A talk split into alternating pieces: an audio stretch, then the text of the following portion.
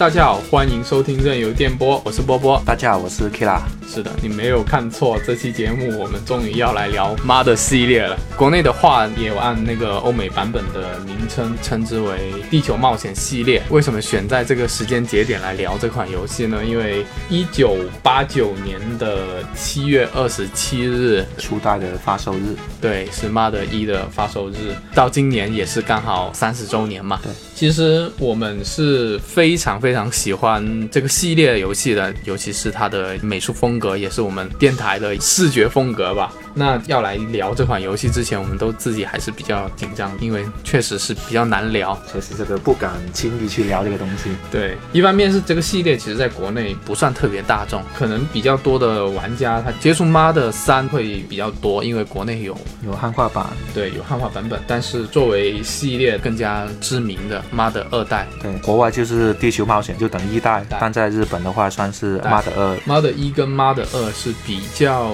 典型的一。个风格跟《Mother 三》其实是有所不同的，我们这期节目后面会跟大家好好的聊一聊。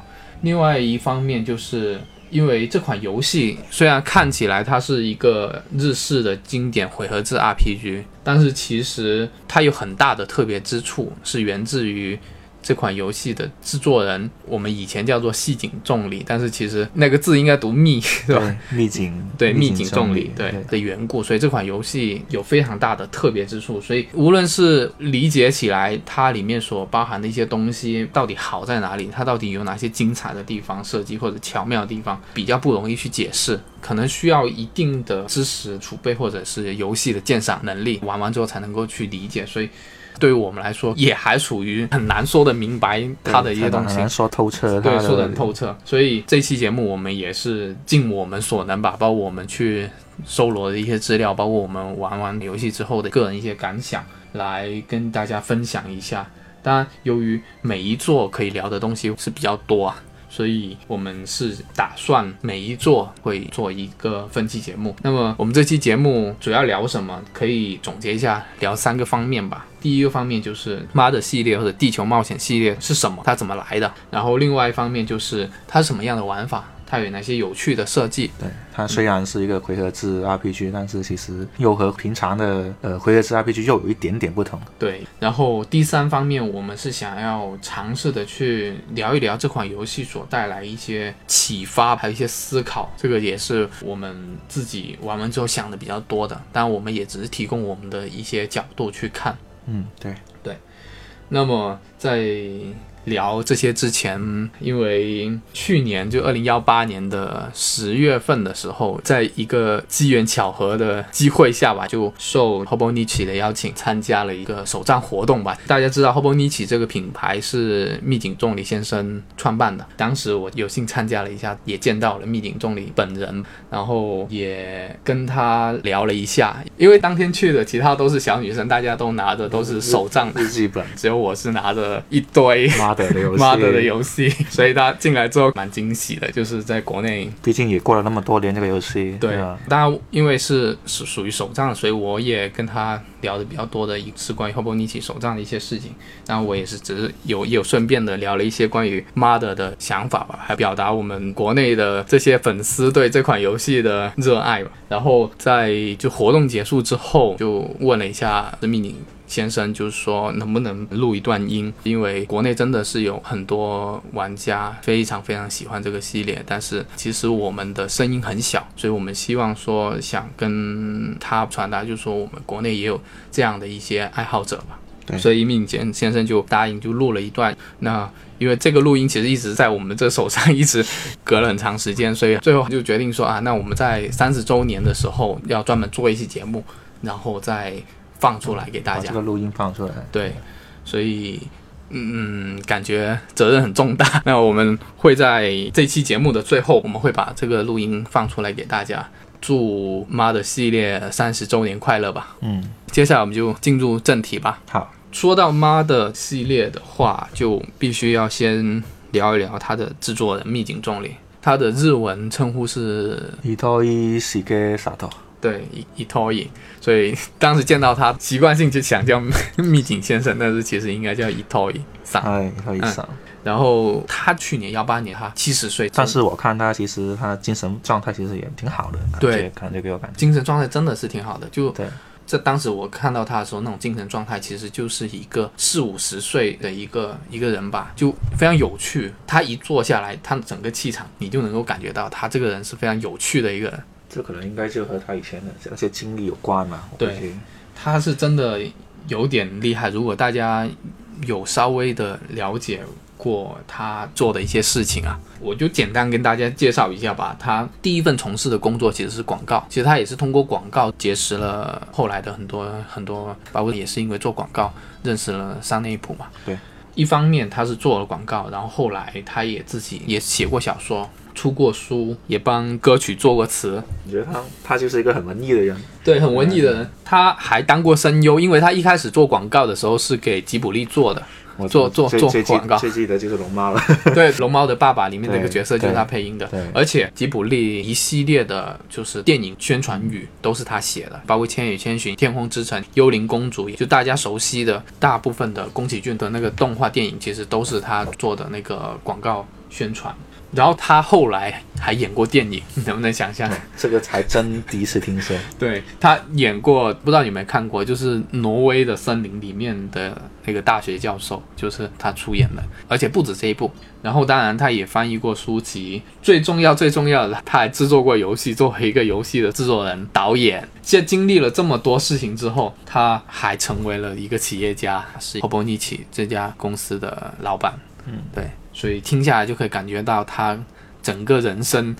感觉就很丰富啊。很丰富，就不是一成不变的，对啊，真的是很敢于尝试，而且你从他作品，你能感觉到他的那种很浓的那些艺术的，那就是那种文学的气息，他对于文学的的那种了解真的是非常深厚。其实他会做妈的这个系列啊，跟他的一个个人经历吧，个人经历是小有关时候的一个个人经历。对他小时候，他的父母亲就离婚了啊，是由他父亲接管。然后他父亲其实是一个，你可以理解是公务员吧，工作比较忙，所以他大部分时间是由他祖母抚养长大的。大概三十多岁的时候才再次见到自己母亲，所以他所表达出来的那种感情其实是非常深厚的，透露在他的作品里。所以。做初代的时候，其实是有受一首歌的一个影响的，就是约翰列侬一九七零年《妈的》这首歌。其实约翰列侬也是类似的一个遭遇。这首歌最经典的一句话就是“妈妈别走，爸爸快回家 就和他的个人经历很相像，感觉是重叠在一起”。。对，所以他的三部作品都围绕着这个主题。其实我个人觉得，《地球冒险》这个名字反而不太好，那妈妈的就更能表达他自己的那种主旨，对，但《地球冒险》就可能是另外一种味道吧。就很 RPG 风格，你一感的就是 RPG。就变成一个拯救地球对哎拯救地球的这这种这种感觉了，对。那其实为什么国外要把它改成地球冒险？因为我自己一开始接触的时候，就是就直接叫妈的，我就很奇怪为什么要翻译地球冒险？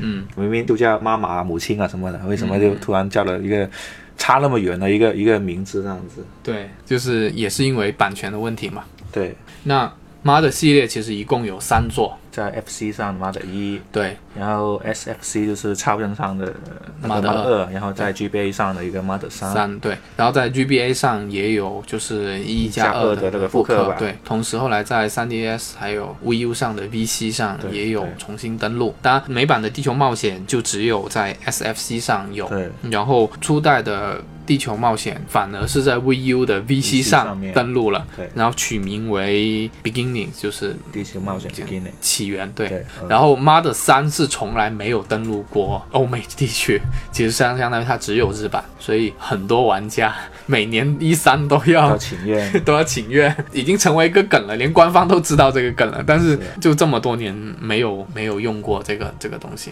其实初代他受了约翰内容的那个 Mother 影响，然后他就自己后来就写了一个类似的故事吧。嗯，当时也没有说要做游戏这样子的。嗯，然后做游戏是为什么？因为当时他就玩了一款游戏，就叫 DQ。DQ 勇者斗恶恶龙的一代，然后他他玩了之后就很佩服那些人能做出那么好的游戏来嘛。后来他就我能不能也做这样的一个 RPG 了？对因为他发现其实当时的 RPG 风格基本上是一样的，剑与魔法，然后中世纪，主要受那个 DMD 就是《龙与地下城》的那一套影响对，响龙。与那叫像那种桌游桌游类的那个还有个那种 RPG 游戏嘛，还，有巫术这些早期的欧美的一些起源，对，所以他觉得就都是幻想的东西嘛，他觉得自己想做一款更特别的、更特别的一款 RPG，应该说是更基于现实对。出发的。对，很现实的这个。嗯然后你说下一个海外版嘛，海外版的话，嗯当时初代不是只有 VU 上的那个 VC 嘛？对。但其实一九九八年的时候，其实有一个就在国外的一个论坛上面嘛，突然有个人就放出了一个类似是科斯凯带的样子，然后是英文版的。后来他就在上面拍卖，就一百美金拍卖，然后就有人拍下来了。这个人后来又翻出去，然后翻了四翻了，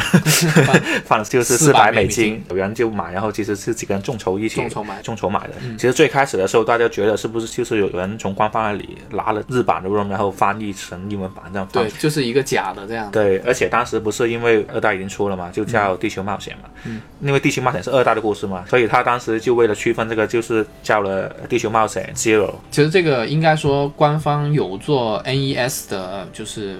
妈的一初代，这个是早有说，官方也有做宣传的，嗯只是后来把这个计划给砍掉了，所以它的卡带其实应该是有的。好像听说就其实只有五张。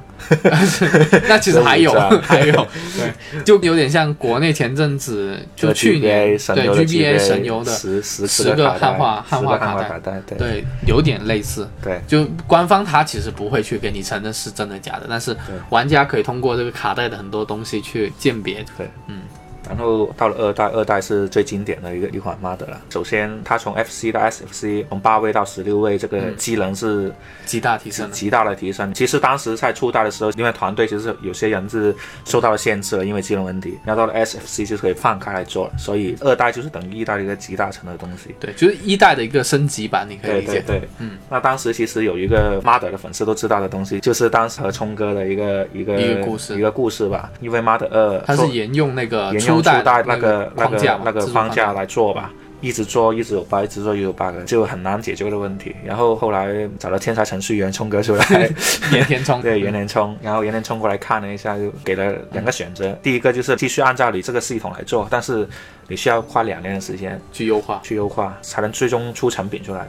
另外，第二个选择是我重新给你写一个程序，半年之内就可以搞定。就相当于写重重写引擎了。对对，重写一个游戏引擎，但是半年之内就可以搞定。嗯，其实当时他们团队就很着急，因为离那个发售越来越近了，之前已经不断在跳票、跳票、跳票、跳票，跳了很多，跳了很多次，他自己压力也很大，没办法了，那就选择第二个选择吧，就让岩田聪先生去重新写了个程序，然后当年岩田聪还在 HAL 的，他还，不他是在天天堂的，对，嗯，然后其实二代还有一个很有趣的事情，就是他们其实他们整个团队其实就在一一栋大楼里面，嗯，五六楼两层吧，整个团队每个房间都有一个特定功能嘛，当时他们沟通很方便的，嗯，很方便，就是说我突然哎想了个这想法，就可以马上大家集中起来去沟通，就可以头脑风暴，可以立刻就对对可以实现对这个功能，但是当时就因为那个游戏引擎很限制了，后来才找了冲哥这样来解决解决这个。问题嘛，嗯，对。然后就到了三代，三代其实三代更加坎坷。三代就更加是了十几年了。对啊它最开始是从 N 六十四公布是 N 六十 N 六十，N 六十四版的，本来是打算出 N 六四 DD 的，对，而且还有个副标题叫做“屯王的最最后”啊，应该翻译是怎么翻译？屯王的末日。对，屯王的末日吧，应该叫。当时在一三还是什么也宣传了，已经出了那个宣传视频了。对啊，对但是后来又砍了吧？其实也是跟二代的情况一样，也基于技术的一些问题。应该说这么看，它这款游戏开发进度太慢了，然后 N 六十四当时市场也不是特别好，就是很快就已经进入到了下一个时代 NGC 时代了。对，所以其实留给它的一个制作空间时间就不是很多。所以当时 N 六十四已经准备退了，那但是你这款游戏还没做完，只能砍了，没办法。就只能砍了。然后你刚才说起 NGC，又想起了之前我们在微博发了个趣闻嘛，就是南梦宫的那个对，南梦宫，南梦宫的那个，当时当时南梦宫也是找找上了那个找上了老任嘛，然后还有就是找了找了秘景，还有还有岩田岩田聪他们去去讨论，就是想想在 NGC 上出三代。对，但是那个他当时已经做出了视觉效果了，其实那个效果对是有点粘土风格的，是比较接近初代的说明书的那个风格，其实有点意思的。那当时其实我看那个对话也是有点尴尬，因为毕竟说，其实就很直的一个人嘛，直直直接出来就说岩田聪，其实你不是已经策划好所有东西了吗？然后 要去搞得搞得现场就很尴尬了。岩田聪也不知道怎么接他的话啊也不知道怎。么接他的话，然后呢，这个也也只也这个这个计划也就流产了。对，其实当时应该是说已经提上日程了。GBA 版的这个 Mother 三，应该，对，GBA 的。当时是二零零六，零三年，当时二零零三年。二零零三，当时应该已经是重已经是重启了，因为其实是因为有一次密景重理去任天堂开会，然后走的时候跟岩田聪、宫本茂一起，呃，宫本茂就说，哎，那其实有没有可能妈的三坐在 GBA 上？然后大家说，哎，好像这是一个很好的想法，所以就促成了这个开发，而且其实也还相当顺利。当时参与的一个开发的团队现在改名了，叫 One Up 工作室。这个工作室做过什么呢？就是他作品给大家说一说，大家就知道了。《新约圣剑传说》GBA 的，就是他他们、嗯他们做的。然后后来他也参与了超级马里奥 3D 世界，还有 3D 大陆，还有幻想生活，还有那个雷顿教授，他也跟那个 Level Five，包括幻想生活也是跟 Level Five 合作过。三剑客就是 3DS 的塞尔达三剑客也是他们合作开发的，还有蘑菇队长也是他们做的。那其实听起来他们就好像开始在 GBA 开始开始起来，就是开始对对对开始是一个是一个什么的工作室来的，他们旗下一个工作室，包括我们 Switch 上的马里奥奥德赛，他们也是有参制作的。对然后秘境重里其实在第三座的时候，只是提供了个设计跟剧本，其实是没有做一个制作人出现的。所以这个我们可以稍微给大家理一下，就是三座风格会有一些变化吧。嗯，妈的一的时候，秘境重里是导演跟设计，对，然后山内普是就还有个剧本，剧本也是他写，剧本也是三这三座剧本都是他负责的。对，三座剧本就不用说了，都是他负责的。对对然后行政制作人是挂的是山内普，这是初代。其实宫本茂也有参与初代的一些一些工作吧。嗯，然后二代就是比较纯粹了。二代的话，制作人、导演、剧本设计都是秘境中里一人负责的，所以二代是如果大家想要体就秘境风格的嘛，呃秘境风格，就你要体验秘境风格的，妈的就一定要去玩二代。对。二代它虽然是一代的风格，但是你可以理解二代它是一个更彻底、更加天马行空的一座。对，然后到了三代，制作人就不是秘境了，对，是那个龟冈胜一跟那个田边贤辅来制作的，导演也不是秘境，所以他在三代的参与度其实并不是很高。他其实那个剧本，然后还有一些对话的一些修改嘛，就找他，就可能经常会问他意见啊什么的。对，所以妈的一、妈的二以及妈的三区别其实还是比较大的。对很，明显，其实玩过三，三应该说妈的三一二跟妈的三区别是很大的。对，那 Kira 你是什么时候能玩这个系列的？应该是去年嘛。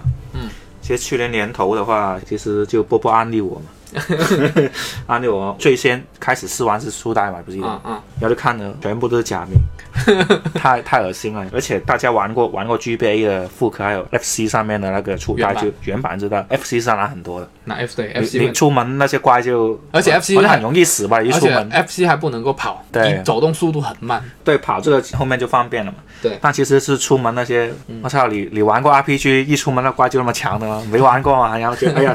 不玩了，不好玩。然后一代没玩，然后先玩二代吧。后来又就先玩二代先了。嗯，毕竟刚才也说了，它这个集大成作，可能很多方面都比较平衡了，已经。嗯，就玩得下去嘛。嗯，虽然他还是还是全部假名对话啊，然后就先接触二代了，然后玩完二代，我是再玩一代，最后才玩三代。那你的顺序应该是先玩了二代，再玩了一一代，然后再玩了三三代。我的接触顺序跟你就不太一样了，我跟国内很多玩家差不多，我是三代进的坑。嗯，是应该是国内很多玩家对应该是这样子的。对，其实我在很久前就已经注意到《妈的》这个系列了，因为它的美术风格就那种像素的画风非常吸引我。就我见到很多次，但是一直没有玩这个游戏，只是觉得这个游戏的设计很好看。它它也是，其实它吸引我，首先第一点就是它的画面，它对风格一上来就很眼前一亮的感觉啊。应该说是那种很精致的像素，而且它颜色很饱满，很对颜色吸引很很抓眼球。对对，所以其实现在画面一接近这种风格，就都会被定义为地球冒险风格的妈的风格。所以我一开始接触的时候就是玩妈的三。当时真的是很惊讶，就是那种完完全全被吸引的那种感觉，就是没日没夜，就玩了两天就通关了，就从第一天的中午开始玩，一直玩到玩到第二天晚上都几乎没睡几个小时，就玩了二十五六个小时通关，真的是非常非常喜欢啊！而且它的很多设计是非常非常的打动我。其实玩下来三座，觉得应该也是从虽然剧情上可能嗯差一点点，从三代开始玩，但是其实玩了一二代之后，你觉得玩三代那个游戏方式不一样了，不一样了。其实所以为什么我三代玩了几遍，就是差别太大了。其实因为三代更像一个我们传统 RPG 的，其实如果你没接触一代之前先玩三代，其实你也是一下子就可能可能玩的玩得下去，就过了。三代会觉得节奏很吸引，对啊包括故事的展现好特别，怎么有这样来、啊来讲故事包括它的？风格，而且它的很多桥段吧，还有包括它里面叫做 DCMC 那个乐队的表演，就真的喜欢的不得了。就这款游戏可以说当时拿到之后就是爱不释手那种感觉了。对。然后后来本来我打算先玩二代，但是当时是觉得就是说我可能玩了二代之后，我不一定能够回去玩得了一代一代，对，所以我是先玩了一代。嗯，打通了初代之后，当时的感觉就是很不一样，它跟三代好像它不是同一个作品的感觉。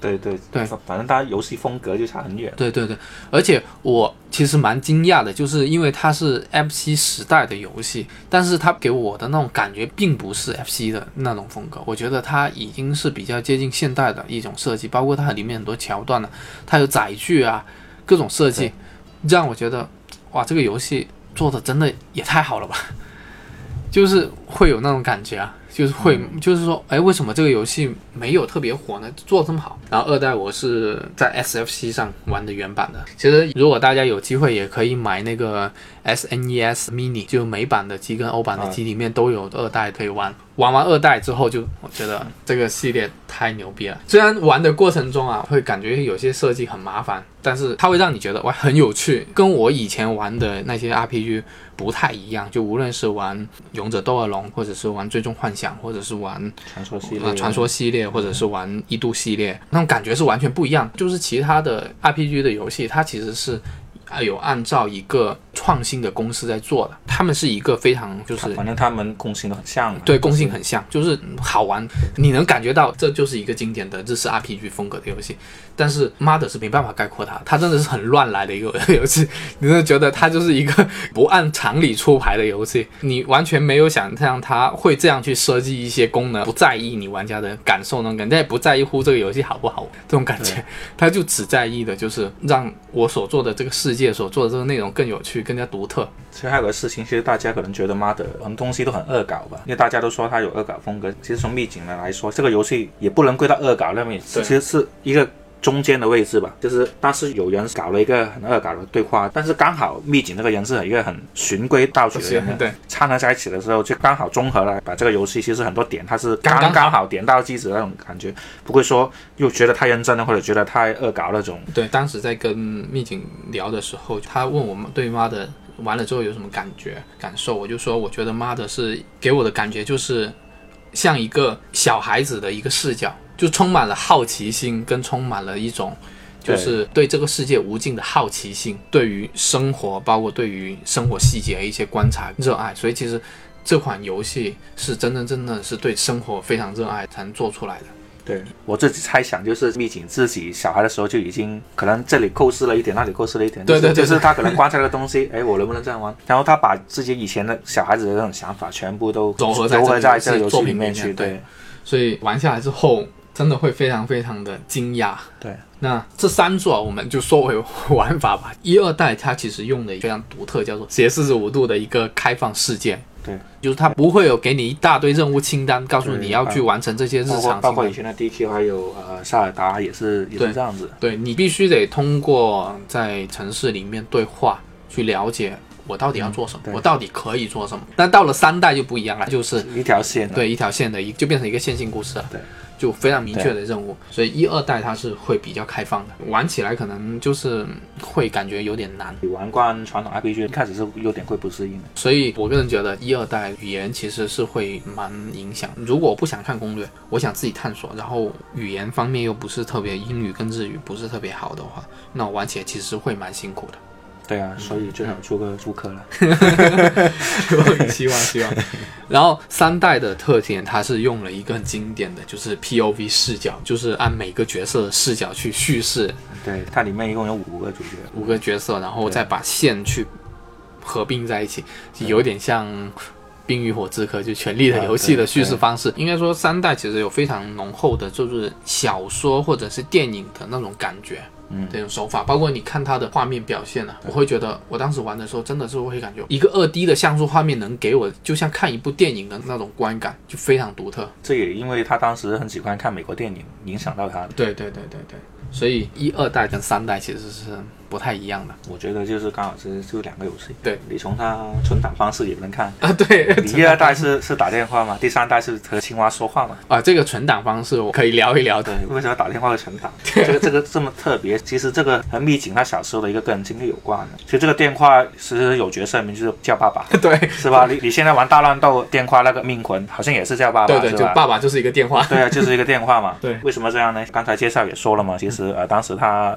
秘景的父亲其实常年在外，不能照顾他，那每次就只能他们通过生活就大多数是通过电话通过。电话嘛。对，到游戏里面他也是这样，就是通过打电话给他爸爸，把他发生的一些事情说出来嘛。其实有蛮多人是这样，在当时可能日本那种经济。高速发展。对对，需要高高速发展。然后可能很多父亲在在外打工啊，当时日本经济黄金时代嘛。对他们那那边孩子可能都很多都是这样经历，所以为什么当时他出来宣传的是说会感动啊什么之类的，嗯所以他当时其实很多玩那个游戏的人是有亲身经历的，对就有那种感受。其实我想说，就是现在国内蛮有这种感觉的，因为我们身边也有一些朋友是。留守儿童，对对对，留守儿童，留守儿童，就就我说一个很让我觉得很触动的，就是因为我们现在手机可以视频嘛，对，跟以前可以打电话一样，对，因为他是被调到外地工作了大概三四年，然后他女儿从出生到长大，其实一直都是用手机来嗯视频的，然后到了他回来之后，他女儿每次见到手机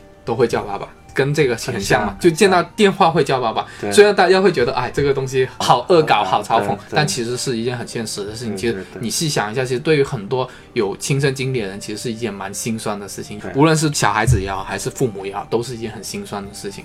现在中国不就也在经历这样一个经济高度发展的一个时代嘛？跟当年的日本其实很相像。很相像，对对除了电话这一块啊，很多可以聊的一些一些有趣的东西啊，比方说它的战斗，你的血条是慢慢慢慢滚，动慢。慢减，你一下一下怎么往下减，就不是一下子减到多少值。对比如说我剩下一百血这样子，嗯，然后他可能打你一百一，按正常我们玩肯定已经挂了吧，就直接挂掉直。接挂掉嘛。但是这个游戏不一样，只要你在血没倒数到零之前，只要吃药或者什么样，就会回回去，就回回去就不会死。它就会一直倒数，你会看到那个对一百一不停的往下对滚。，这个也给你一个紧张感。我对我要快点快点找那个药出来给他吃，这种也有一个紧张感，很独特，很特别。很特别。对，还有另外一个就是最终 BOSS 那个最终山，那个那个也是很特别，就是通过音乐来，又不是平常的那种攻击那种了，感化对，感化嘛，都是用用用爱感化，对对，都是用爱去感化。对对，其实也还蛮蛮符合 Mother 的一个主旨，就是爱。对，而且每次打败那些怪的话，他不是打死，对，他都是 安抚。安抚啊，或者对让他安抚下来，让情绪安抚下来什么样对的。，就是他的那些怪物，并不是像其他那些，就是会设计出一些奇形怪状的一些怪物啊。它很多的一些怪物，就是我们所熟悉的，像扫把啊，类似这种很日常的生活的东生活的东西。对，还有小汽车啊，就是因为它受到了一个外星的信号影响之后，所有的东西都开始躁动了。然后你打败它之后，其实只是安抚它，对，让他情绪平稳下来，平稳下来，然后对方送你一个东西答谢你，非常的和平的，对。非常的 peace，非常的有爱。然后里面的装备啊，还有那些那些道具，其实也是很小孩子风格的玩具那种感觉。对对，就包括好像棒球棒啊，嗯嗯嗯，什么铅笔火箭啊，那种你以前玩铅笔就这样子的感觉。对对对，，就是我们小时候身边的那些东西，对，听起来都是非常的小孩子气嘛。它毕竟它也是以小孩子为视角去视角去探索世界的那种感觉。对然后介绍一下，在二代的时候储存东西非常的有意思。这个过程玩的时候会觉得麻烦，但是每次弄都会觉得很有趣。存东西，你首先你要打电话给一个叫蜗牛快递的公司，然后打完电话他就说 OK，我会上门给你收件。然后无论在哪里，你要往外走一走，然后走一段路之后，就会有人突然过来收件，而且你还要支付快递费。对，而每次只能够收三件东西，就是二代的主角就是奈斯嘛，嗯他妹妹就是在这个公司打工的。啊对，如果要拿东西，你又要打电话给快递公司，跟快递公司我要拿东西，然后我要拿哪三件，那三个东西他快递员又给你送回来，然后你还要支付钱，就是一个很简单的存储东西，他已经做的非常的很 很细节了，很细节、很生活化。对对，就这个游戏，无论是在哪个方面的细节，真的是做的非常非常的细致吧。包括它的地图其实都有梗的，尤其是一二代的地图的梗是更加明显的。像初代它的地图用的节日的名称都有设定的嘛，都都其实有其实找到参考了，其实对都有参考。然后二代的话更加搞笑，像第一个名字叫做欧奈特，第二个城市叫做图森小镇。其实你看一下，它第一个就是其实就是 one，第二个就是 two，啊，然后第二第三个就是 three。对 对对三就是英文的一二三四往下排，其实其实就是也是一个非常非常有趣的梗。三代的设定就有些不一样了，其实三代的游戏主题可能会更加深刻，应该说三代的主题很沉重，对玩完之后你会觉得很感动，会蛮冲击的。一二代其实还是比较欢乐一点的，对对对，比较轻松一点的，就三代到了一个现实的问题吧，而且聊的主题也比较多。对，虽然里面包含了亲情，但是还包括了一些社会问题吧。对，比较多的社会问题。呃三代的结局会感觉更像一个电影的收场，但是一二代不一样。一二代的结局其实它会让你自由的探索世界，就是你拯救完世界之后，全世界的给你一个反馈。就是等于你和 NBC 对话就有不一样的那种对对话内容。对，而且他很喜欢就是打破次元壁，不断的跟玩家去进行对话那种感觉，很多吐槽跟自我吐槽的内容。在《妈的二》的第一个城市里面，很搞笑，那个警察就说了一句：“像你这个年龄，不是应该在家里玩任天堂的。”也有点自我吐槽官。方吐槽，官方吐槽不如鸡作实是吧？对啊，还有就是类似说我在等妈的一或者妈的二发售，然后通关之后去，他说啊我妈的一跟二通关了，类似这种。然后包括呃在妈的二里面也有关于这妈的三呢、啊、，Earthbound 就是地球冒险，就欧美版的地球冒险三，嗯啊、应该是续作的一个一个暗示吧，就是它有一栋在。第四个城市里面有一栋楼，里面你跟他对话，他有就是我们正在策划新作，就会有一些官方的这些打破次元壁的一些梗在里面。对，然后在二代有一个很有趣的字谜，也可以再跟你跟大家分享一下，就是欧奈特的一个小镇里面有个房间，你敲门的时候，那个美版跟日版是不一样的。在美版里面，他就会问你说，你知道有一首、嗯、Beatles Beatles 的歌吗？它是什么什么 Today？嗯，然后问你 yes or no，对，对对是跟否。当然大家知道了，就 Beatles 的歌，然后什么 today 就是 yesterday 嘛，所以你就一定选 yes。然后如果你选 no，他就说 no today，Beatles 好像没有这首歌。然后在日版的这个梗也是很有趣，日版的是阿尔卑斯山少女，它名称应该是什么什么地。日语的是跟否的读音是是是嗨，然后否是约所以连起来就是海迪就是阿尔卑斯山少女嘛，所以其实他用了一个文字的发音梗，就举这么一个例子，就给大家感受一下细节方面。一一列举的话，其实非常之丰富，真的是有不少是利用的是那个日日本的，就是匪剧，嗯，还有就是一些文学的梗、娱乐的梗，所以其实你玩这个游戏最好，其实每一句都要去理解它，每一个 NPC 的对话对你都要去看一看。都要看一看，才能更好的去理解这个游戏。嗯当然，那个就是欧美版跟日版的，在二代的翻译上啊，也有很多很有趣的一些梗啊。就是种草神经曾经有发过，就是五篇，就是关于这些翻译梗的一些区别。大家玩完之后可以去看一看，会发现很多很有趣的一些细节吧。嗯嗯，没错没错。然后我们说一说，就是妈的系列的一些思考启发吧。其实刚刚也讲了，就是妈的一，它的启发主要是来自于呃列约翰列侬。应该说这个系列的名字都是都是起源于约翰列侬的《妈的》这首歌。嗯，对，所以初代的主题其实是蛮集中在于聊亲情方面，但是他已经有点超越这个这个这种母爱，其实是它有一个慢慢放大的过程。就一开始可能只是大家感受到的只是一个就是亲情，但是到后面它可以它已经是延伸到就是这种爱，这种母爱。超越种族，已经超越种族了，已经是一可以说是宇宙最大的力量。对，这种感觉，就是所以初代其实会更注重于在强调于这一个这个信息吧。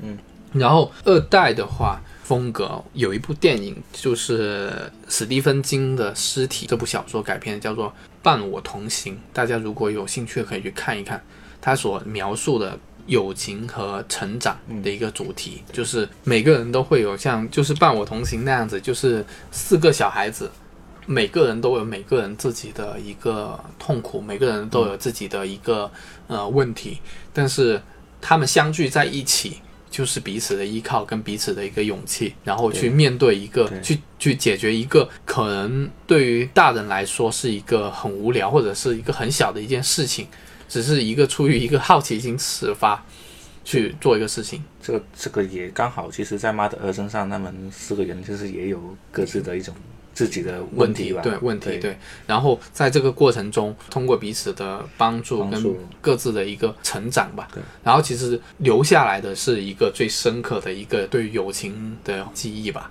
就像最经典那句台词所说的，就是电影里面的主人公在最后就写下一段话，就说：“虽然我和他们已经十年不见了，但是我知道我会永远怀念他。我后来再也没有交到像十二岁那时一样好的朋友。也许每个人都是如此吧，非常的有这种味道在里面。”岁月的记忆跟成长，而且包括里面的波奇，其实也是有自己的一个家庭背景，都能够看出来。就是每个人的成长其实是受自己的一个成长环境所影响的。对但是当每个不同成长环境的人聚在一起的时候，它又会成为一个新的环境，就大家都会顺其自然，会往一个更好的方向去走。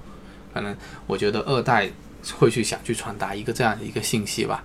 就我们个人理解吧，然后三代想表达的东西是很多，很难去概述它。三代其实有有一本东西，其实就是儿童日记嘛，对，儿童日那记、三部曲，儿童三部曲、儿童三部曲，其实它就是一个有一个反战的东西在里面。儿童日记这本是那个法语的小说，密井崇里自己也是有说致敬了这本书的。对他当年在一个访问里面也自己也说了，对，说了致敬方式就是那两兄弟的名字吧就，双胞胎兄弟双胞。胎兄弟的名字吧。对，用的就是儿童日记的那两个双对那个双胞胎的名字。卢卡斯跟克劳斯，对对，两兄弟，而且他同样的在小说里面他是两兄弟，嗯。一开始成长之后，后来又因为战争而分离了。当然，原著小说非常非常精彩，如果大家有兴趣，而且非常非常的现实跟黑暗，甚至是宣传说是一本本格的小说，它远远没有大家所想的那么简单。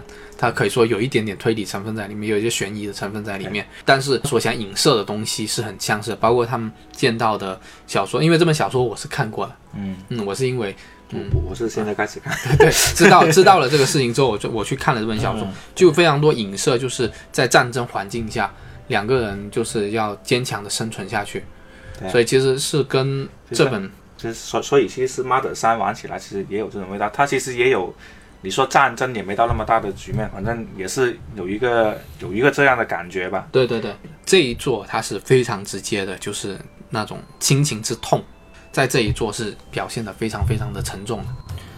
当然，这一座还同样探讨了关于金钱对于一个社会的一个影响，还有一些人性方面一些东西。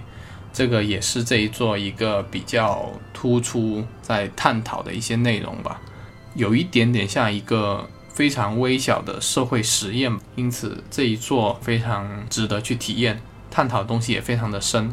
那么大概说了一下三部作品各自所给我们带来的一些思考，但是《妈的》这个系列给我们带来的最大的一个冲击就是，其实每个人活在这个世界上都有自己的一些痛苦和一些难处吧，但是我们总是要更开朗的、更加乐观的去看待这个世界，让自己保有一颗好奇的心，还有一个愿意去接纳这个世界更多事物的心吧。无论你所处在的环境是多么的糟糕，但是也能够有一积极的心态，让自己的生活、让自己身边的人都变得更好，爱自己、爱身边的人，也爱生活。可能真的是这部作品想传达出来的一个最大的一个信号吧，也是我们玩这款游戏之后被深深打动的一个原因。人生可能很短暂，但是如果能够把自己的生活过得更精彩，其实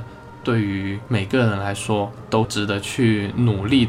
其实，在密景先生跟他沟通的时候，可能很多人会提到说关于。妈的四的问题，当然我在见面的过程中我是没有提这个东西的，但是我婉转的说了一个问题，就是说我觉得 Hobonichi 跟妈的这个系列其实都是希望说大家能够去更加的珍惜生活，去热爱生活。密景先生也蛮赞同这个观点的。就是记录身边的一些美好，更加愿意去体验跟发现生活的美。然后我们也有问了一下，就是说，其实现在很多人已经更习惯用手机电子设备，但是为什么还会愿意用纸去记录呢？他说，因为用笔去记录这些东西的时候，你会思考，你会认认真真的去对待你写下的每一个字，感觉是有一种精神上的那种连接，是非常不可取代的。然后他自己的一个习惯是，无论是每天的工作再忙，都会抽出五分钟的时间记录当天所见到的、经历的，或者所想到的所有一些他觉得很美好的东西。比方说看到一首诗歌，觉得啊很美好，他会记下来；或者今天经历了某件事情，觉得很有趣，他会记下来；或者今天会看了一部电影，或者是看了一本书，有一些感想，他会记下来。大家想一想，这些其实不就是很像妈的游戏里面的一些点点滴滴、一些很琐碎的东西嘛？所以我个人是觉得《h o b o n i c h i 已经就是密景先生所想表达的妈的四的一些东西了。通过手账，其实已经可以传达给每个人了。跟密景先生聊完之后，我自己也尝试了记录自己的生活，包括记录自己的一些所见所闻，包括自己玩过的游戏一些感想，还蛮有收获的。当然，最后还是要感谢后波尼奇给了我们一个这样的机会，能够与密景先生有一个这么一个近距离的一个交流吧。我们也学到了很多东西。然后今天这期节目其实就是把这些东西跟我们自己的理解分享给大家。接下来我们也会去系列每一座，我们都还会再去更深入的去研究吧。然后希望说能够把三部作品具体的一些体验的一些东西分享给大家。那么本期节目就到这里吧。那么最后就把密景先生送给所有中国喜欢妈的系列粉丝玩家的录音送给大家，祝妈的三十周年快乐！我们下期节目见，拜拜。那就是这样录就可以。对，这样录就可以。録音で音声で大丈夫です。えっと日本からマザーの、えー、父親としてやってきました。